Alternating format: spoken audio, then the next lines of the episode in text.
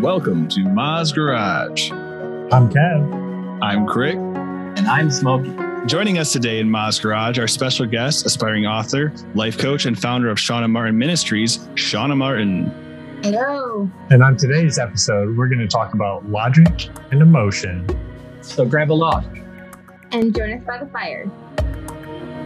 I'm wondering, is there an emotion or a feeling that makes you feel guilty when you feel that emotion? I would say 100%. And when you are feeling lustful, Lustful. Oh, Lust was the first one that came to my mind, too. It's lust. and it's funny because that's in our society literally everywhere. Jealousy Facebook maybe too. billboards, magazines, TV commercial. Like it's just it's in everything, and that's one of the sins. And the whole reason it's around us in society is it's kind of built in our DNA. Mhm. So they know how to feed off that because we were created to have that desire. That makes sense. Yeah. It does. Literally, rule 101 of advertisement is give the audience what they want. That's that's what we talked about in a little bit in the last episode of instinct and morality. Is it's, in our instincts. It's our natural drives that they feed on, and then make us feel guilty for the things that drive us that we people have been doing for centuries, have the same mentalities that they've had for years. They make you feel guilty when you look at your bank account and it's overdrawn, or you look at the stuff that you have purchased and you've neglected other more important things. Yeah. Now, if you break down the question, if you're saying you feel guilty about being lustful, so we are created to attract a mate, right? A lifelong Right. mate. So you have to have that desire, and you're going to have that desire to have that intimacy. So again, it's built in your DNA. So if we break down being lustful, is that for your spouse if you were married, or your significant other, or just in general? I think to break it down further, it's more of just like a personal lustful feeling where you are basically prioritizing things that shouldn't be prioritized but because it's your general instinct and your natural desire to want these things when you've got a whole smorgasbord of other things that should be more important, that are going to yield more of a benefit. But it's your internal desires that essentially beat out all those other things. So that's in the sense of things. What about in the sense of people? Like if you're single, what is there to be guilty of for feeling lustful, right? Like that's what Shauna was saying is that's our natural born mentality is to lust after a lifelong mate, right? I think it, it would it would depend on the context in terms of what you're lusting after. Yes, in terms of attracting a mate, no one should necessarily feel guilty about trying to attract a mate. What they would feel guilty about is when they're stepping boundaries in that realm, i.e., dating one of your friend's exes. so for me, I kind of took it as how I used to approach relationships before, where I was more lustful because of this image of beauty and this image of what a perfect mate and what other people will think of your spouse kind of aspect. But as I've gotten older, I've realized that's not the important thing for finding a spouse. And I've thought more logically. So my aspect has changed from lust towards like beauty to more now I'm attracted to someone who is compatible, who has similar goals and aspirations, someone who has, you know, similar mentality more than just this image that's portrayed to us by the media of who you're supposed to pursue and what like that kind of relationship should be. That's good. It's like a growth and maturity. Yeah. Looks Right. fade. So, you know, if you want something long lasting, Right. And I think you just kind of continue to grow, and that's what you witness. So you're just kind of like, yeah, this is the pool. Well, you learn your lesson too, because you learn your lesson from going after people for just that mentality. Mm, oh, you definitely do. And, then you realize you need something more than that. So that you sometimes you learn your lesson. And especially when you're looking at people through those rose glasses and all you're seeing are just flags. Speaking of Right. another emotion there. Emotions can get you in a lot of trouble. They can. It can. That's where you can fulfill that need in your instinct to find a Mhm. spouse and to find a partner, but you can do it in a logical way and really figure yourself out and figure out what you're trying to go after before just going after what everybody else is telling you to go after. Could you almost relate emotion to impulse when it comes to decision making, in a sense? Oh yeah, especially if the emotion gets strong enough. Absolutely. And I would even go further to say you could associate both because an impulsive decision that's you standing at a check at at a check stand register and seeing a stick of gum and thinking to yourself i should chew some gum before going in going to like this public event that i'm going to be talking to a bunch of people i should have fresh breath if i'm going to be talking to a bunch of people. So that's a logical decision. And then you see the hershey's candy bar right next to it and your emotions like ooh goody. The impulse too could be is kind of like with the children. When when a kid does something especially if it's your kid and they do something that is just outrageous something they shouldn't be doing and you're so frustrated at the action you act with emotion and that just first aggr- like upset that angriness for what they did instead of thinking logically well no they don't know any better i'm the one who's supposed to teach them better I can't just snap on them. I have to put a more logical aspect and tell them why they can't do that because they're not going to learn a lesson if you just snap at them and tear Right. them down. You have to inform them. So it's, I feel like they are tied together and you have to watch out for that without have to watch out for leading with your emotions all the time. boy do i wish we had more of that when we were kids that that was a great revelation because you just spoke about when you're children. And that remind that just says actually when we're children, we're pure, we're pure emotion. There's no logic from birth. Yeah. So we have like our mm-hmm. whole life. We start out with just pure emotion, and then we have to learn our whole life to override those emotions with logic as we grow up.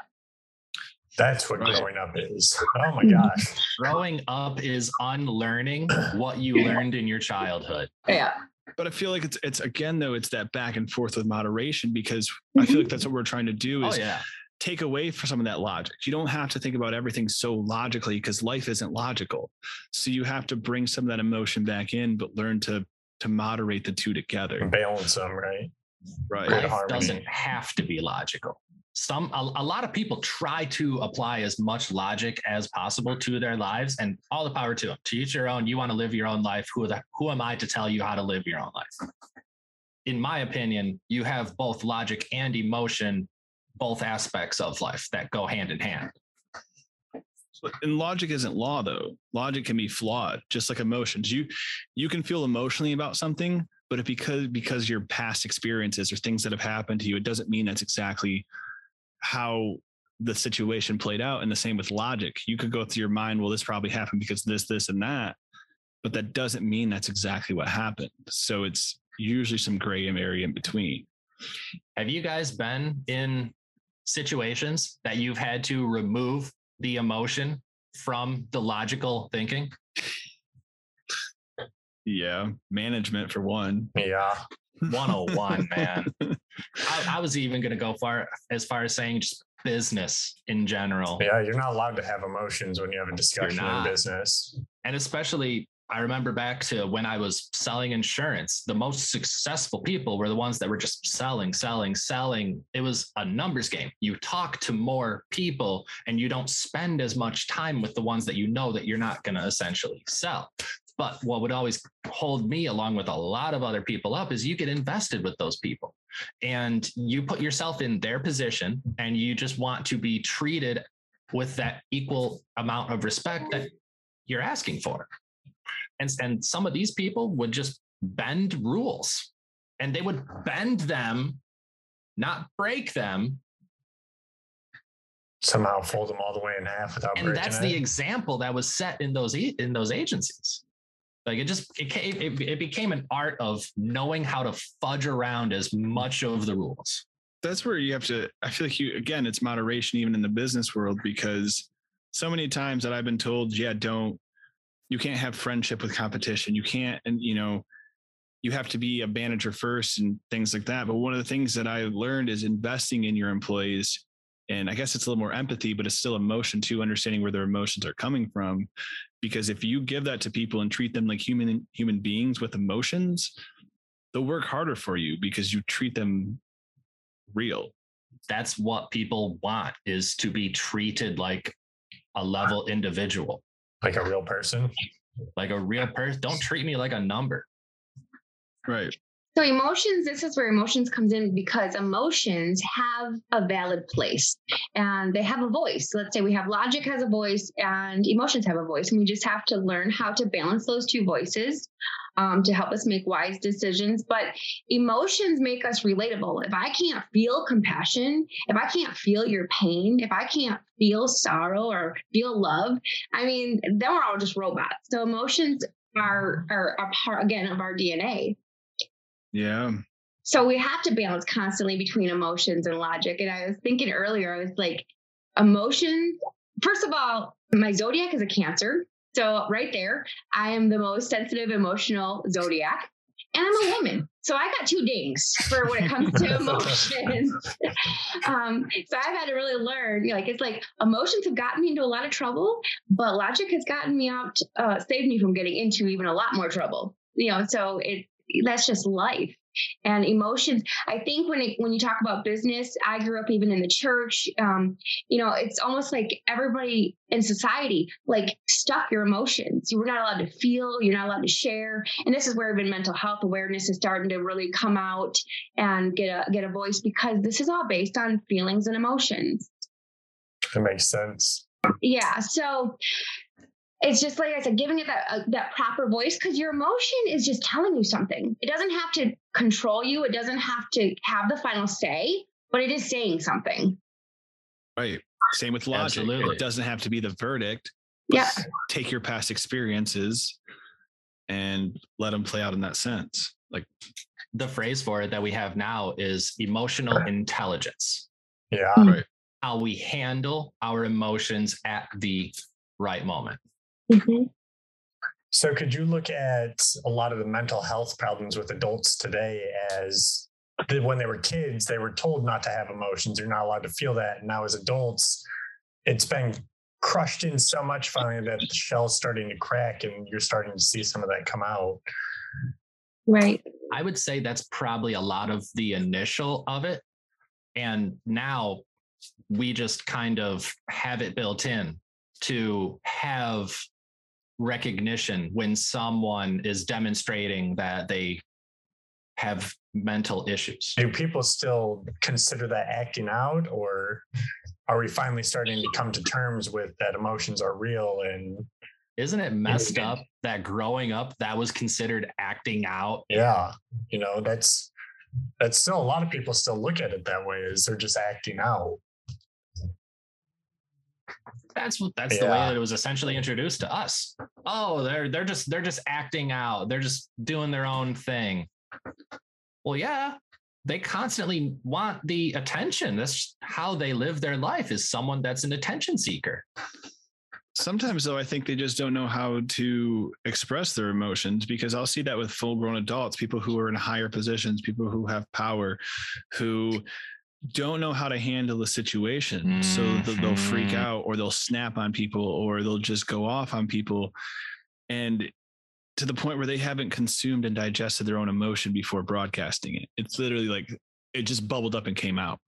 So they, because like you said, it was suppressed when they were young. So if you're never taught how to train that pet, you know what I mean? You're not going to know how to handle it when you're older. It is going to make it a lot more difficult because when we were young, when our emotions got the best of us, we just wow. Yeah. And sit down, shut up. What are you crying for? we crying for. You, I'll What's give you the- something to hurt about. What's the I'll big something to cry idea? about. What's the big deal? Right. Who died? I, I think the generation before us was uh, children were to be seen, not heard. they had no voice. Right. But yeah, if you're a child and you're told when you um share your feelings and you learn really quickly that you don't have a safe place to share those feelings or you're told your feelings are wrong you know you do end up stuffing it or you learn a way to, to survive. Because because our emotions are meant to be expressed and in a safe place and met with love and care and if you don't get that it's going to manifest differently for everybody. So some people may lash out or need to seek attention. May some may just be very passive. Some may become passive aggressive. Um, you know, so it's going to manifest all different ways. Some of that maybe we're turn into art as well, because if you look at some of the greatest artists, they're some of the most troubled minds. There's some people Absolutely. who have never found oh, a way yeah. to express themselves. So Eh, sometimes eh, even myself it's like when i make something i don't know always what i'm making and then i'll look at it afterwards and it's it's like your subconscious mind just like barfed onto the paper and you're kind of seeing this aspect that you're not letting to the forefront you're like, oh, there's anger right there. That's, that's really pretty. That's a really pretty anger right there. right. Er, exactly. Let it out. And that's where people can associate with it because they associate with the emotion mm-hmm. that drove the piece and they feel that same emotion inside of themselves. And especially when it's subjective, like art. I mean, you just kind of start and then whatever it turns into is whatever it turns into. Yeah. Emotions created music any any kind of artistry books. Um, mm-hmm. Um, this is where this is coming out. They're they're pouring the emotion, of poetry. You know, it's finally a way for them to to get that out. They don't know how to use their voice to do it, so they use different mediums. Mm-hmm. And it's great right. creativity. It's beautiful. But some of the the greatest artists have probably the most mental health issues. They are very deep thinkers. You know, they can contend with some some suicidal thoughts. You know, you'll you'll see that. You'll see some of our greatest artists. You know, mm-hmm. tragically ending their lives, things like that. A lot of people, Hemingway and Robin Williams, you know, people that were just great. Mm-hmm. Great. but, rest in peace, Robin Williams. Yeah. there's the whole 27 club, all these brilliant artists that died at the age of 27 in their prime, you know. Mm-hmm. Thankfully, you made it past that. Right, exactly. And that's where it's it's I think it's learning to handle those emotions and express it. And that's where I think artists can even become better once they understand that what they're putting out is their emotions then they're learning their tools they can learn how to better use their tools to do mm-hmm. what they want to do it's not as mindless that they're putting it out now they can be like oh if i do this this expresses that do you ever feel like it can get to a point where you have to remove that emotion and it becomes more of a business than a recreational? That's that's the that's the key to art. That's the key to kind of anything you enjoy. It, a lot of things stop becoming enjoyable when you get start to have to do it for work when there starts being deadline when you start have to push the push the button when you don't feel like pushing the button you know? Mm-hmm. and that's what i've ran into myself because i do want to i do want to do what i enjoy so i want to make art as a living in some sense or form but i don't want making it a living to kill my joy for doing the art and that's that catch 22 right it's all about balance right exactly and that's that's where i think it's taking the jobs that you want to do, being true to yourself. Mm-hmm. It's don't take on a job that you don't believe in, that you don't associate with. Like some of the best actors, they'll only take on roles that like Jim Carrey does this. Yeah. Only takes on roles that associate with how he's yeah, or that associates where he is in his life right now. He's like, mm-hmm. I can I can associate with what's going on with this. So I'll take on this role instead of just forcing himself to do whatever someone throws at him. Or you're Nicolas Cage and got into some issues and had to take every single role. All right. Jared, I like how you said, did you say push the pen? Push the button. Yeah, push the, push the like, button. Push the button. Yeah. It all of a sudden made me think of like the, this line. Uh, you got to show up to grow up. yeah. So you have to true. push yourself past those emotions. Um, but right. you still have to self care. You know, this this is the balance again. Mm-hmm. Right. Otherwise, any extreme, any extreme is you just get into a danger zone. So if you're stuffing um, then that's not healthy. Or if you're on the other extreme where you're always lashing out, again, not healthy. If we want health to be our goal, it's a balance. Right. It's it's just like working out. It's pushing yourself past your old limits. It's understanding, hey, this is strain, but this is when I have to keep going, even though I don't feel like it, because this yeah. is what's going to give me a new limit. This is going to set my limits recognize higher. it, but push mm-hmm. past it. Exactly. Absolutely, and most importantly, respect it. Mm-hmm. Know when to give yourself grace and know when you have to challenge yourself. Right. Kev, did you have a feeling that more associated with feeling guilty when you feel that feeling? I can't really think of the word for the feeling, but it's you know, I feel like I take on a lot of stuff. Like I'm, I say yes to a lot of people that I can help them out. But when it comes time, like when I can't follow through, that's when I get the biggest gut wrenching feeling of guilt. Mm, because because in your heart you were just trying to help them out but then things got in the way and you weren't able to fulfill that promise Right. Like I just let them down. Like I was the biggest letdown for them. Like they were counting on me. and now who knows if they're going to count on you for the next one Yeah. do you, do you feel like that you're letting them down or you're letting yourself down? i think it's both It is probably a little bit of both because I feel like honestly, when I accept things, it's I make it a lot easier in my head than what it probably actually is, and I oversimplify it. Or maybe it is that simple, and I just get in my head and overcomplicate it, and that's usually what makes it so I can't get it done. Is there's just not enough time sometimes? Is what it feels like. getting in our own head is our biggest problem these days That, that's what I think it is too. With it, I'm the same way with all my projects. Whether it's woodworking, whether it's an art project or something I'm working on, there's this point I hit where I'm like, "Am I even capable to do this? Why did I accept this job? They shouldn't have looked at me for this. They're going to figure out I'm a fake. They're going to figure out I'm a failure. They're going to figure out all these things about me." And we've talked about this before. It's that usually when you hit that point, you're so close to being done. You're so close to finishing it, and it's that last little mental barrier that you have to get past to finally Mhm. get the project done because if you just push through you're there you're there you've already done all the groundwork just just finish through Right.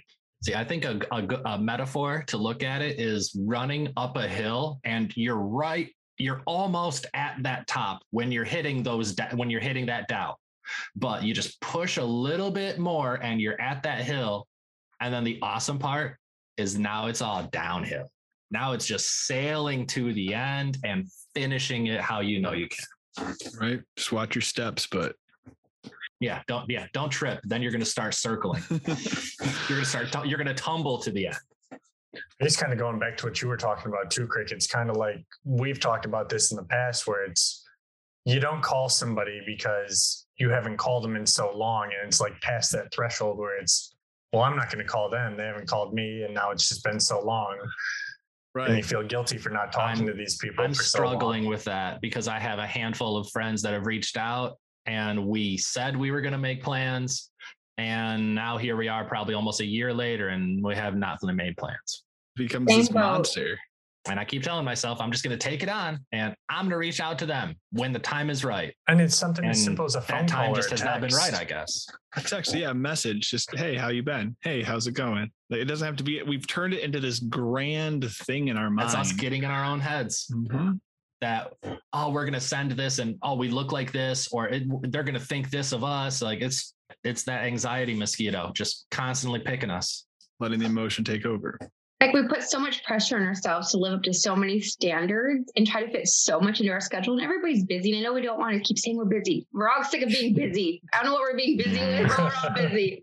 right But I found in seasons, you know, I think I'm the oldest one in the group. So, um, but over like so much experience, I found like just seasons change. It's like a river. It just it just flows and people flow in and out of your life. And it's like it's okay. And um, you'll meet up with Mhm. friends like maybe didn't talk to in a year or a couple years. And when you meet up and, and catch up for a couple hours, it's like you're like you never left off. Like, you know, you never even lost two years. That is honestly what it is Yeah. it's kind of how we all were you know is when before we started the podcast we all we call it like our one piece years or we talked about like that where it's our years where we went away and learned our different skills we Mhm. yeah I was in Colorado, Wally, Detroit. We all figured out our different skills and went our different ways and then finally reconverged. But when we did that, we had so much more to talk about. We had so much experiences that we could bring to the table and bring all of our new strengths together. Mhm. You know, so we needed that time apart to grow so we could grow independently and then grow better together. and kev started a family back home and has Right. a full-time job he's he had he's that other per- perspective that we just we have these we all have these perspectives that we get to share with each other I actually had an interview today, and that was one of the questions. You know, he asked me to talk about myself, and I told him, you know, I used to be somebody who was morphed by the people around him, and then all of a sudden, all my friends moved away. So I was kind of on my own. I had to figure out what I wanted to be like and who I was. That's Right. what, you know, the last few years have been self discovery kind of.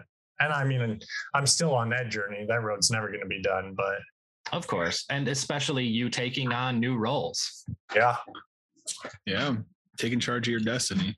and setting an example for your children. Yeah. Mm-hmm. Kevin, when you say you felt guilty, was it were you feeling guilty when you just to say no, or just because you'd say yes and then couldn't follow through? you know, it's probably both. It's probably both, honestly, because I, I, I cannot say no to people. Like, Yeah, okay, so I was one of the yeah. hardest things for me to say no. Yeah. It was tough. And it I- was tough for me too. you know, I'll I'll dance around it and I'll make sure they know I don't know what I'm doing. But if I'm not able to finish it, I'm still gonna feel guilty that I wasn't able to help them. Like by the time that they needed it. Do you feel guilty just saying no? Yeah. Yeah. That's why I don't say no. because that's the entrepreneurial mind in him that as soon as he has a challenge he starts thinking how can I, can do how it. can I, how can I accomplish this and then it's 1 hour before a deadline and this is the best I this is the best I got That's about it. There's a dangerous side of that though, because if you're always saying yes to people, then they always expect that of you. They always Mhm. expect to go you with all their issues, anything that they need to do, they're going to come to you with. And the thing is, is if that's not your goal, if that's not the things that your dreams and your aspirations and the things that you want to achieve, then they're kind of wasting your time. You know, depending who you only have so much time in each day that you can give to anything. So if you have things that you want to pursue and you're saying yes to everything, the reason I'm saying this because I do the exact same thing. But if I want to finish the things that I want to finish, then I have to be more critical with my time. I have to This is where my stoic teachings have taught me, you know. You're stingy with your money when somebody asks you for your money, but you're so willing to give up your time when somebody asks you for your time. And that's the commodity you don't ever get back. Once that's spent, it's gone. and it's also a commodity that you always have Yeah. Until you don't. that's why you'll Right. gamble your time but you won't gamble your money and, Yeah. it- You can always and get more money. especially especially if they're giving you money for your time Yeah. I was going to say, because I'm right in line with you guys having uh, trouble saying no. This is still a learned behavior. And what I've realized is me not being able to say no because I was a people pleaser and I still feel guilty that I let people down because I can't live up to their expectations because of what they want from me. But I've learned that not saying no has actually hurt them and it's hurt me. So not using logic in those times instead of the emotion of feeling guilty and instead of overriding that as a as a logic, you know, especially as a woman, like we raise kids, we're a wife, and we put a lot and we have to we have careers now. So it's like you're saying yes, yes, yes to everything. We have a lot of roles to play at one time, a lot of different hats at one time. by you continuing to say yes and these people are continually relying on you to be that person that says yes to that thing. Because you let your emotion win out against logic in that sense. yes. And it kind of brought me to a conversation that i recently had with my own mother. I called her out of the blue one day just because we haven't ta- we, uh, we we normally talk ev- every weekend but we hadn't talked this previous weekend so i just wanted to make sure she's all right and so i called her and she is like everything okay? You need money? And it's it's, it's a gut wrenching feeling that i'm 30 years old i don't need to take money from my mom anymore. Like she's given me everything that i need so that i can do it myself now. It's it's amazing when she says do you need money? No mom i don't need money. I'm just calling to see how you're doing. We haven't talked in over a week. It's it's that enabling. It's Yeah. enabling is Mhm. it's it's a dangerous thing and especially from parents they can do it a lot because they just want they want what's best for you they don't want you to struggle. do. they, don't want you to think. But the, the thing that's sometimes best for you is to struggle is to learn that you how to do it on your own. That's how you become stronger. By being able to figure it out yourself and not being consistently picked up. Mhm. Mhm. when you fall sometimes you got to scrape your knee. You know you got to get hurt once in a while. Like that's the only way you'll learn your- your lesson sometimes. And that's got to be the hardest lesson for a mother to learn is that their baby boy doesn't need their motherliness in its full what's the word i'm looking at in, in its full effect i mean obviously you still want your mom but you just don't need them for certain things anymore you shouldn't Right. need them A dynamic shift as you it is as you grow. That dynamic shifts. my mom started her started my life changing my diapers, and it's gonna be flipped around at the end of it. That's the same thing that they gain though. If they if they stop putting all that energy into you and then they've already let you grow, then they can put that focus back in on themselves again too. You know, they're they have that right. They're a, still an individual who can go kind of explore their own lane. If they're not taking care of other people, they can take care more of them, more care of themselves, Mhm. which they need just as much. You know, I'm constantly telling my mom that she needs to pick up a hobby and she just refuses. She just loves to watch her television and go out to dinner, breakfast, and brunch with her friends. She's like the stereotypical old lady. She's living it though. yeah, She's happy. right. And that's, all I want can for her ask. is to be happy. Exactly. She'll be happier when I give her grandchildren. We'll get there. and that that's there's a reason probably a lot of people fall into that same dynamic as they get older. You know, we're just not to that point yet, so we may not understand it. So it's at the same time letting them pick their path. You know, mm-hmm. And could could you say that getting to that point, once you hit that point, you have a good understanding of the difference between emotion and logic? What point is that? The point. Because you're always going to be contending like you're always like, what point? What, what point? right, right. When do we get there? We do get better. We I do would- get better. I would say I would say like that that realization moment in your life that yeah. you realize you're not a kid anymore. You also realize that you're dying soon, that you're gonna die one day, and you also just kind of realize your humanly existence. Hmm. I feel like I've I've realized all those things in the last few years, but I I still don't feel like I have. Oh no, I'm, yeah, I'm not, I'm not, I'm not saying like emotion. everyone hits this moment at the same time. I'm just saying like once you do hit that moment, you kind of have a, a different perspective on some of the things than you had before. That's I feel like it grows, but I feel like it's the same thing with um like ego. It's a it's a battle you'll be having your whole life Mhm. because I've really faced my own mortality. That's what drives me to work on my projects that what I want to do. I faced my own independence where I moved out to a state where I knew nobody and had to start off fresh. It really made me understand that I'm an adult. I'm in charge of my own destiny. I have to take control of this. Nobody else will. No one's going to give me the answers on how I'm supposed to interact with everything because nobody else knows either. We're all just trying to figure this crap out. Like That's the every day, everybody's trying funniest to. part about it is they everyone looks to someone like, can you please give me answers? Can you please give me answers? They're How like, the hell live my life? can you please give me answers? Like, what are we doing here? Right. I Nobody have an knows. answer. I have an answer. Great, great. Let me hear it. Okay. Well, I, I think of it like we're all accountable for ourselves, period.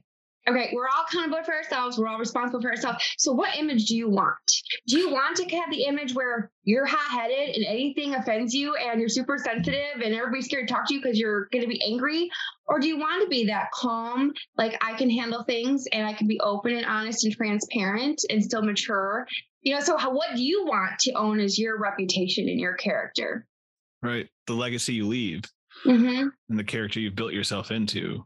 So this is how if you balance emotion and logic, let's say your passions become your vocation. And that's based on your feelings because that's what you're passionate about, your art or me writing or whatever it is that, that so I have emotion connected to that.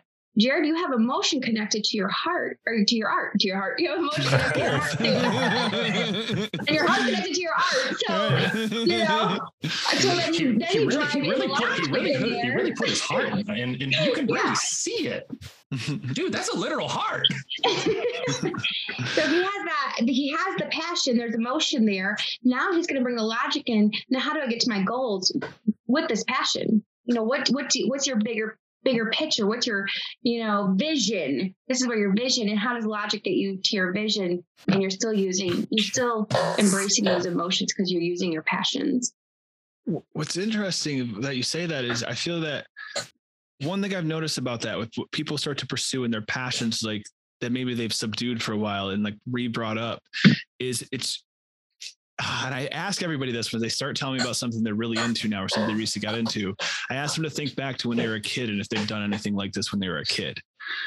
And almost every time it's yes, like the things that people subdued and put down that they're now super excited about and they're driven to, they've always been doing. It's not something Mhm. new. It's something that they've kind of put on the back burner why they've learned life and had to do all these other things and now they're re and like you said when you're a child you're the most emotional being so it Mhm. makes sense you would find the thing that you're passionate about when you're the most emotional so tapping back into that childhood to re-find your passions Mhm. Unless you had a rough childhood and everything's repressed.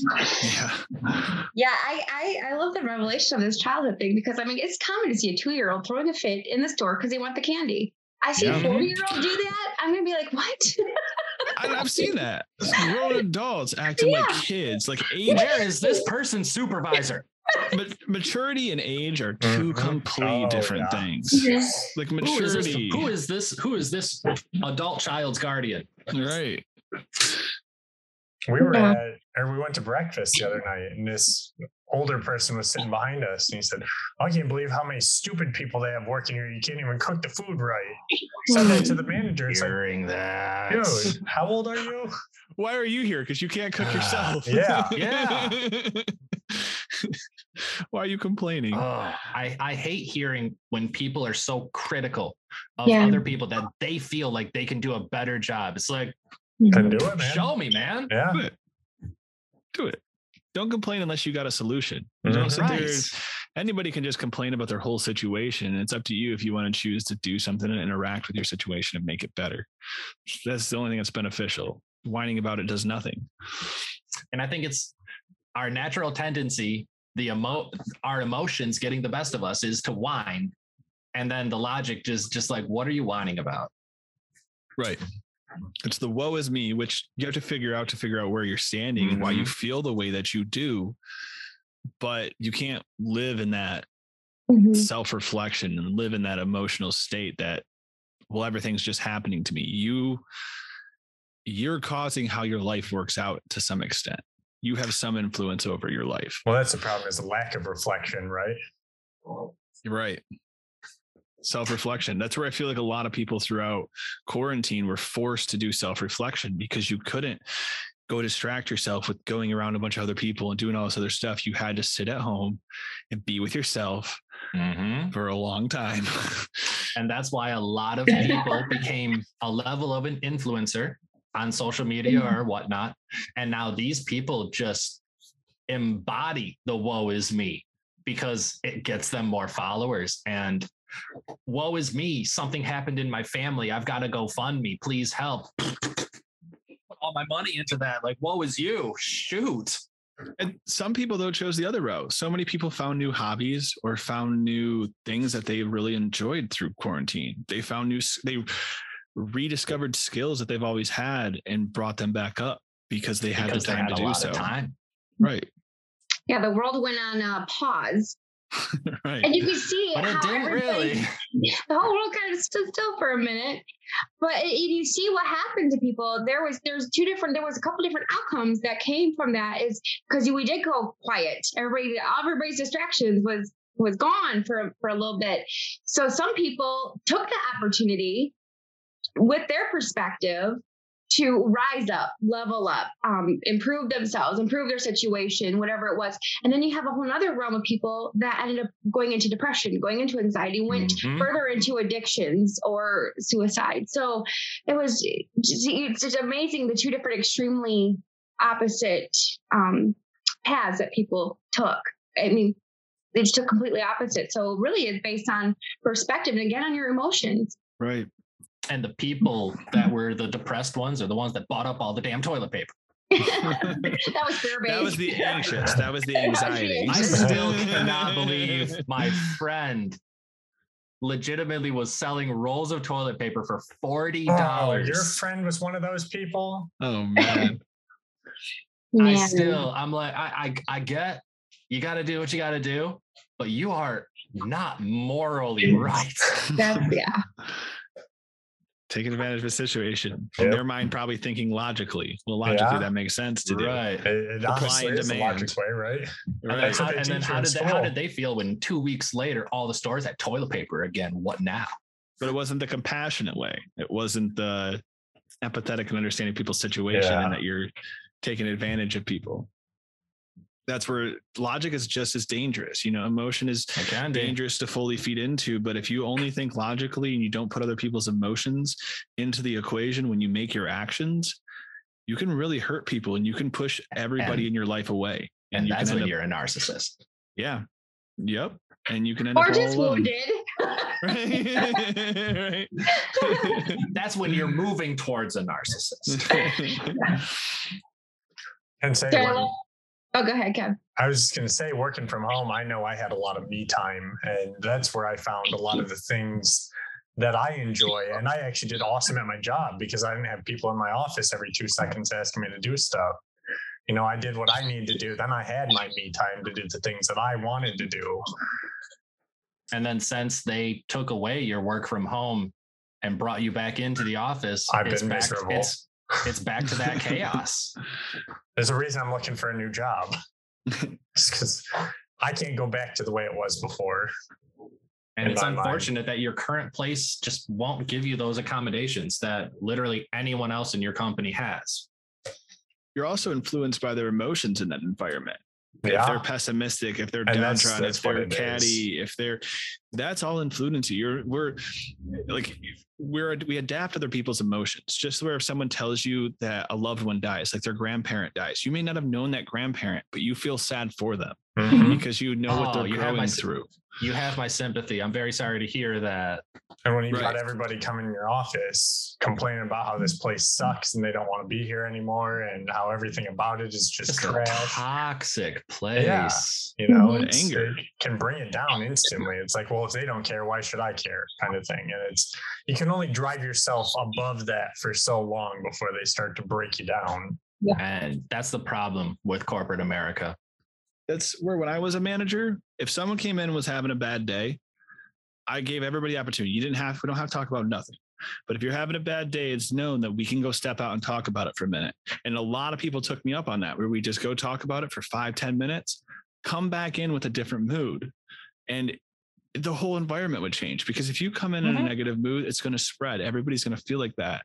But if you can go out there, get it out, express that emotion for a minute, and we can just talk about it, it's off your mind. You can go and like focus and go get back to work and just go get in the zone again. I recently did that at a um at a party probably a year or so ago that um a friend a, a friend of ours was kind of, was raising their voice and kind of making a scene in the middle of a party that another friend of ours was hosting and I'm just like hey let's go outside real quick took them out and then allowed them to vent their frustrations to me but then they're not in the middle of the party and then eventually people started coming out and like we're all socializing around the fire it was they had their moment but i literally just kind of took them out and i'm just like dude you don't have to do that in front in front of i understand you're upset man like i was there and then i learned that there's more to it but That's the thing, the same thing you're supposed to do with kids. Take them out of situation. If they're acting up and all that, take them out of the situation and go have a conversation with them. What is it? Praise in public, criticize in private. Right. Don't shame them. right there's a reason that they're acting up you want to know what that reason is Right. And take them out of the situation so they're not so emotionally driven and can Mhm. better express it. Because if you keep them in the situation, that emotion's still at its highest high. I, f- You know? I feel bad because, and it's kind of going back to what we were saying, growing up and your emotions are a little bit repressed.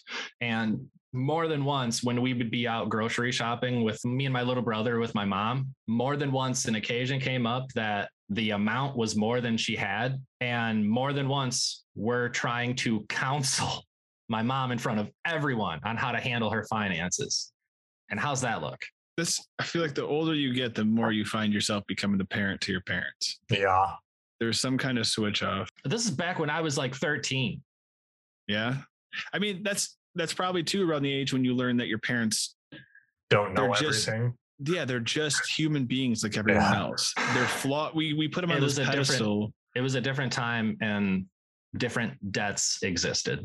Right. But we, we put them on this pedestal that they're untouchable. They're capable of everything, but they're struggling through life. Just, just like we, uh, we talked before, you're going to everybody else looking for answers on how to live life, but nobody knows. Everybody's trying to figure it out. And, you know, and then when you slowly, I think teen years are usually the key time you learn that about your parents that oh these guys don't have any more clue than I do. like Yeah. you know That's probably what the whole adolescence is is who are you to tell me who are you? Have you ever done what I did? right and that's when they when they can when they say yes i have and i can level with you and we can have a conversation about it you actually you actually give them respect as opposed to no i've never done that well then how the hell are you how, how can you counsel me on it Is there ever a point in your life where all of a sudden you understand how to logically use your emotions, though? Like, okay, this is a logical time to emotionally act this way. i think that point is similar to the point that i mentioned earlier where you learn that there's a difference. And you have that you start you start gaining that emotional intelligence which is how to Okay. manage your emotions. And most people before the age of 10 probably even before the age of 18 18 would probably be like a definitive year that you start getting hit with a lot of stuff that you're just like well i got to be logical about this. I'm not a kid anymore. And I think though is also in the sense of what logical is to you because you could think the logical same with your your buddy who was selling the toilet paper. You can use your emotions for malintent. You can know, hey, if I act like this and I broadcast this emotion, I know it's going to get this from so and so. I know I can use my emotions to my benefit, even if they're not my true emotions. So you can bring a different kind of logic into that situation. So logically controlling your emotions is manipulating, but not always, right? Yeah. You can manipulate in a good way. You can manipulate, Right. you know, it's not always for a bad agenda. It depends on the agenda and the motive.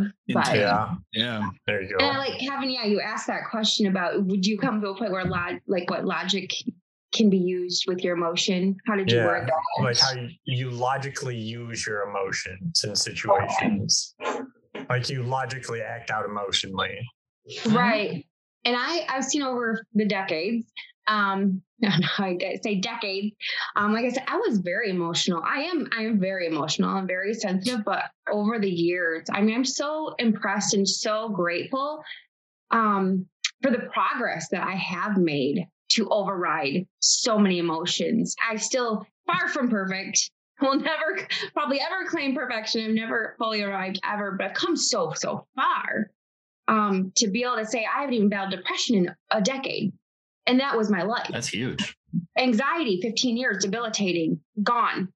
Um, you know, so there's still areas, and that's just a lot of healing work. And it is learning your voice, it is learning your triggers, it is learning self care, it is learning all these things in relationships, and and who's good for you in your life and who's not. So I know I said something. Uh, emotions, uh, being so emotional, drove like the depression and anxiety that I was able to overcome, not through logic, but addressing the feelings and what was causing those emotions. Um, coming from so much uh, different abuses and rejection and and a lot of chaos, you know, my life was I had to I had to learn, unlearn those behaviors and learn new behaviors and new perspectives and new thoughts, and that helps override the emotion. So now I validate the emotions, and I think Jared, you said earlier about don't living there, don't live there, and I love that because we got again people that get into two different extremes where they either stuff their emotions and their feelings like they don't exist, or they totally live in those feelings and they just constantly living in their emotions and then their lives are chaotic. And it's like you find that balance where you validate your emotions because they're telling you something, but you can override them with some logic because I believe a lot of lies. And lies Right. drive our emotions. So if we They think we're not loved, we're not lovable, everybody hates us. I mean, that extreme thinking, the all or nothing thinking. So those lies drive our emotions just as well. So the truth is like, no, I am loved and and I am somebody and I do have a purpose and and that eventually shifts. You know, you just have to unlearn those lies and learn the truth about who you are. eventually the truth does come out Mm-hmm. Like you said too, appreciate the things that you have done. Going back to the thing we were saying about climbing that mountain or doing these projects that we get so caught up right when we get there. When you're almost all the way up that mountain, if you turn around and look at how much you've already walked, if you look at the path mm-hmm. that you've already taken, that's going to give you the drive to finish walking up the mountain. You're like, I've already done all that. What is this mm. little bit when I've already done all Right. that and taking that time to actually appreciate your accomplishments mm-hmm. is huge and we don't i don't do it enough Yeah. It's very easy for people that are driven and perfectionistic. You're constantly kind of hard on yourself. And that's just comes with Yeah. people that do do have entrepreneurial skills. There's there's there's pros and cons or or strengths and weaknesses in in everything. So again, Physics, right? yeah. There's a positive for every negative.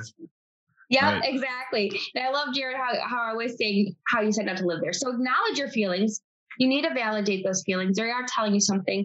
Process them. You know, there's I mean, sometimes we get we don't even think we are allowed to grieve. We can have a major loss. You can lose your job, you can lose a relationship, there could be a death, and we think we just have to pick up and move on. Or there could be Yeah. a major offense. and You just have to forgive and stop. move on. And it's like process that pain, but don't live there. Process Right. it and heal and eventually move on.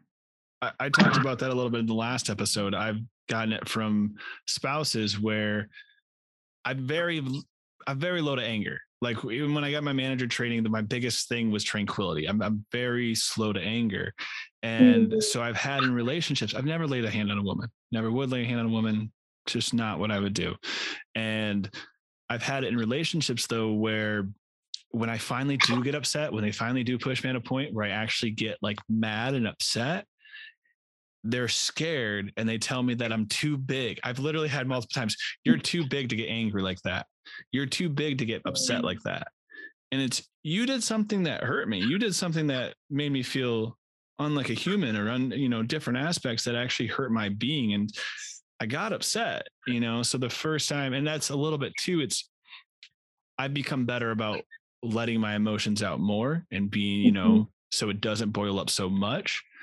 But the fact that being told you can't be upset is very defeating. I just thought of something. I mean, obviously, you can't go back in time, but if you're in a situation like that again, and someone's like, "You're too big, you're too big to be angry," just go fetal position on them. I'll Go fetal position, and then express your emotions because you're just this little ball of something that they're bigger than, and Yeah. then see what they say. Am I am I too big now? I'm just a ball of fuck. That's a big one though, is what you said, Shauna, is you gotta realize the emotion and process it. Like take that time. That's that's where the logic part comes in. The adult part will say, you know, you you realize it and you're not just reacting instantly to Right. those. You're picking the right emotions to use to express the way you actually feel and understand the way you actually feel. Mhm. And I would say a lot of our adulthood is definitely learning the proper times to express the right emotions. Right. I love how Kevin, you said react, and that was the biggest thing. I'm a reactor. I Jared knows. I, I grew up with my brother. He is an intimidator. He loves to pick and poke and he likes to antagonize. Antagonize is the word. Oh my goodness. I was the biggest reactor. And so having to learn again the controlling those emotions, the word is instead of reacting, learning how to respond. Mhm. The Yeah. book I read when it came to all the abuse, um, it was learning how to respond to abuse, not react, but respond. Yeah. Right. A, re- a reaction is you taking action, but a response is you Mhm. recognize it. Mhm. That's where my mom taught me this. And she, even sometimes when I call her when I'm just going through something, she always tell me, take three deep breaths. Just, just, just take the second to take three deep breaths and just recenter yourself. Take yourself out of that emotion. Take yourself out of all that for a second. So it's not, you can get caught up with it. You can. And just the simple act of breathing can pull you out of that consumption. It just consumes you completely. I've had a couple professional moments that I'm not proud of that I've had, I've let my emotions get the best of me. It happens. We're emotional beings. It's where I do enjoy having kids. You get to watch all these weird kid shows like Daniel Tiger and they sing songs. When you're Right. when you're mad and you want to roar, just take a deep breath and count from four. I like that. Oh my god. Yeah, I like that too. It's even one more it's even one more second than three. Yeah. they, they had to make it rhyme. Of course. But I mean it makes so much sense. Think about the people that have only been taking three breaths and not been prepared. Yeah. They, they, they should have just taken that fourth breath. that's where I like what you said too, Kevin. Is is logic's kind of like the adult. If if emotions kind of like the child, logic's the adult, and we can benefit from both. We can then benefit from being mature in moments, but we can also not lose that childish Mhm. wonder. You know, we can. It's a balance of both of those. Your adulthood now consists of going to the establishment, being treated unfairly, You're a cog. and not doing anything at that moment, coming home, and then writing a very strongly worded email to the response unit of that establishment. even that though it's it's like Sean was saying it's how you respond because in that moment if, if it's something that person's doing on the other side of the counter sometimes you can just put them in check by asking them a question Oh, Yeah. absolutely. you could just ask them hey are you having a mm-hmm. bad day hey is everything going all right a simple question because usually they have a life going on too you know and so the reason they might have snapped or done these other things is because they're also trying to it's a live build life up, right? yeah. And so you can just be that person for them. We all, like you said, Smokey, we all have some times that we're not proud of or we didn't act the way that we should have acted. And it just takes one person being like, hey, is everything okay? Hey, are you doing all right? Because they level with you. yeah. They see you as a, they're treating you like a human being, Right. not someone who's just serving me my food or taking care of me or Mhm. servicing me. Like you're a, you're an individual behind that. and especially when you you a, you ask them and you're not just automatically telling them Right. like someone like someone treats you poorly or charges you the wrong amount at a restaurant instead of no it's this amount i'm sorry i kind of thought it would have been a different amount can i see the receipt just so i can see where this difference lies Right. Hold people accountable for things that they don't even control. You work here, you don't make the rules, the policies, the prices. You don't control any of that. You're just trying to get a paycheck to make a Mhm. living so you could get by in society. I went to a restaurant not that long ago. I had a menu that must have been pre COVID because it had different prices. Mm. So I go there and I'm t- and they told me a completely different price than what I expected on the phone. So I already had my suspicions. And then when I got there, they told me that price again. And I'm like, okay, that is what the actual price is. The price that I thought is not correct. And I need to figure out where that difference lies. So the little, so the young girl that was working there, she was new. So, and all I all I asked her was, can you please bring me a current menu? She's like, I'm new. I'm like, do you know where the menus are? She's like, yeah. I'm like, uh, can I, can you please bring me a current menu? So she brings me the manager. Here you go. So- and, then I, menu. and, I- and, and I'm just asking this manager, I'm like, I have a menu that says this price. And the manager's just like, no, this price. I'm like, my menu says this price. All I'm asking, all I'm asking is, was there a price change? No, this price. They're so brainwashed. I felt bad for the young girl that just started at this place because she has a shitty manager that doesn't know how to talk to people. Well, it, it is a little bit on him for not having the better customer service. And I see this all the time. You're probably the 30th person that week that he's had to tell have that same conversation with. Then just be And- honest with the Right. people instead of lying to 30 plus people. Right. That's true. And you know, explain it to him, have that sense to do it. But at the end of the day, yeah, he just wants to go on with his job. And Yeah, I don't know. get that. But I also work in a restaurant that gets asked about, yes, we did have a price change. Mm-hmm. Oh my God, they're going to pull a gun on me. Right. I just told them the truth. Right. That's the part I just don't get. And I, I and I get he's just doing his job and he's probably told by his boss to do things a certain way, but I just don't think that's right. And having management ex- have not management experience, management education, I believe there's a different way of doing things. The correct way. I like how On what you Twitter. were talking about reminded me of something too with emotions. I, I love emotions. This is the the thing. Pick your battles. You gotta Yeah, that's, that, that's what it is. And if you want to be an emotional, chaotic freak, then you're just gonna bet everything's a battle. But if you pick your battles and know when to just pull out, and this brings up a, a big question: social media. Look at all the emotions constantly, and I've done it so many times. I've almost gotten in trouble because I put things on Facebook out of pure emotion before just calming down and thinking logically what I want to say. How many of us do that? You can't you can't take it back when you Right. put it out there. You can delete it. But if it's already hit, so that's People a huge it. one right there. Emotions and Facebook. because you don't have to you don't have to see their reaction you don't have to have a look at a face when you do that you have a little bit of sense of anonymity you have knowing that you don't have to learn a tone of voice you don't have to learn about responses you can put it out there and forget about it it's out there you know And Facebook does a really good job these days. They're like, you have memories from X years ago. so I'll click on it. What are these memories? And I'm seeing all these posts, and I'm just like, why did I post that? Right. Like, what is Right. going? Like, why? I was so engulfed in myself. we even have uh, emojis too just the pure expression of emoji emotions put into one Sure. little face I Yeah. like emojis. I think that was a good advancement.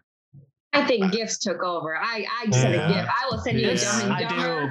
I mean, I want. I mean, I'll talk to you. really just the advancement in the technological messages. you're Yeah. encapsulating emotion we used to do it just punctuation punctuation was supposed to be Right. the And And emotion that got a lot of people in trouble. yeah. right because Yeah. punctuation is subjective stop yelling at me in all caps. Exactly. That's a there's an interesting statistic I learned where uh, what some retail places will do will put a mirror behind their cash wrap because if you have a customer who's angry, if they see Oh. themselves being angry and looking Oh, like that and looking aggressive, I like that. they will change their demeanor. They'll see how they look, how they look in that situation. I used to bring my kids into the bathroom when they were throwing a fit and have them look in the mirror. Dang, man. You're you're, I'll a, throw pro- you're a fit 'cause so progressive dad. My dad wouldn't do Self-awareness. that. he would just yell at me. That doesn't That's me. work. I've tried that too, which probably isn't good for them, but I don't know why I just folded and made him believe that that worked, but that's what we did when we were kids. And so much of it comes over time with like self revelation. I mean, you just don't know what you don't know. First of Yeah. all, so when you look back, like like Smokey, you said, like when you look back at old Facebook, like what in the world was I thinking? And you know, when you have those revelations, I'm like, God, I was really ugly there, and I don't want to be that kind of ugly anymore. You know, like you almost have to prepare yourself. Like if I'm ever in this situation again, how am I going to handle it better next Yeah. time? That's Right. what it is, 100%. Yeah, yeah. How would I do this differently? Yeah. That's the, those those are the scenarios that are playing in my head constantly all day every day. And I just tell myself that I'm ever in that situation again, this is what I'm going to do Mhm. and it's going to be the right thing this time. It's probably why it looks so bad in the first place is because you've grown from the person that is. And you've grown Mhm. emotionally and you've grown logically.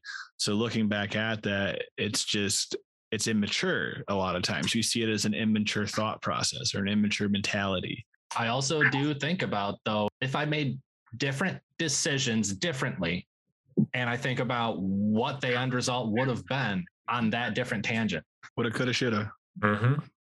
And that's just It's another dangerous realm to live in. you think you think you're being logical at the time yeah. and then time passes and you start realizing that you were just being more emotional than you were being logical yeah.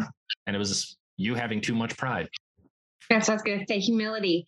And it's like, if you mess up, because we're going to mess up, uh, we're all human. We do react. We maybe we just didn't get enough sleep. Maybe our nutrition's a little off. I mean, it can be the littlest things, or we're just under pressure. We are in a really hard season, you know, so we're a little bit more sensitive. And there's so many reasons that can make us more sensitive at times than others. And when we do mess up, it's just that humility to say, I, I'm sorry. And I said, I'm going back now five years ago, like, I'm sorry, I hurt you like five years ago. I just realized what I did, you know? That's huge. That's you you you you approach some dangerous water when you you bring up past memory though I, I think that's a huge point you made right there with emotional awareness is the ability to just say I'm sorry. Take accountability for your actions when you do act emotionally. Like if you get upset with somebody, even if it's the next day, to come back and just say, Hey, no matter the situation, I shouldn't have acted like that. I Mhm. shouldn't have responded to you like that. That was not okay. That's not the person that I want to be. And you shouldn't be treated like that. And when you're, I feel like that's a huge step towards that emotional intelligence. yeah having that sense of a personal accountability and having that emotional recognition that that's Being able to check in with that, yourself. that wasn't right Yeah. That didn't feel right. My gut doesn't feel right after that happening. And it feels that way for a reason. Exactly. You have to check the ego to do that because it's hard to say, well, I made a mistake. I shouldn't. Well, they they did that. So that's there's that's a good reason why I acted like that. Can always justify it, right? Yeah. No matter Mhm. how they acted, the matter, only thing no that matter you what we do, we will always find a justification, but it's Right. always a personal justification. Mhm. you can't control what others do. You can only control with how you what you do. You'll Mhm. never have control over other people's actions. and you'll never have control over other people's emotions or other Right. people's logical thinking. Yep. Or responses. Yep. You can only control what you control. And that's and how you react to things. There, there's Wow. a point for all. There you go for all us control freaks. There's very, very little you can control, and it pretty much just comes down to yourself. So, Shauna, we appreciate you joining us today in Ma's Garage. Um, we know you do a blog. Can you tell our viewers and listeners a little bit about how they can find that and do a little bit of research of their own? Yeah, absolutely. So uh, my website is just shaunamartin.com.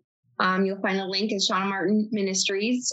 And right now it's a lot of information, kind of my testimony. I really empower people, especially mental health awareness, abuse recovery, just try to help people find hope in their healing process. So shaunamartin.com is one start and eventually more more information will come out as I as I get more information out there and but yeah, I'm super excited. Thank you so much for having me on. This was exciting and I love this subject and there's lots of subjects that I love to teach on and explore. So I would love to come back. It was definitely a fun subject and a fun episode. We'd be glad to have you back. Most Absolutely. definitely. Awesome. Thank you.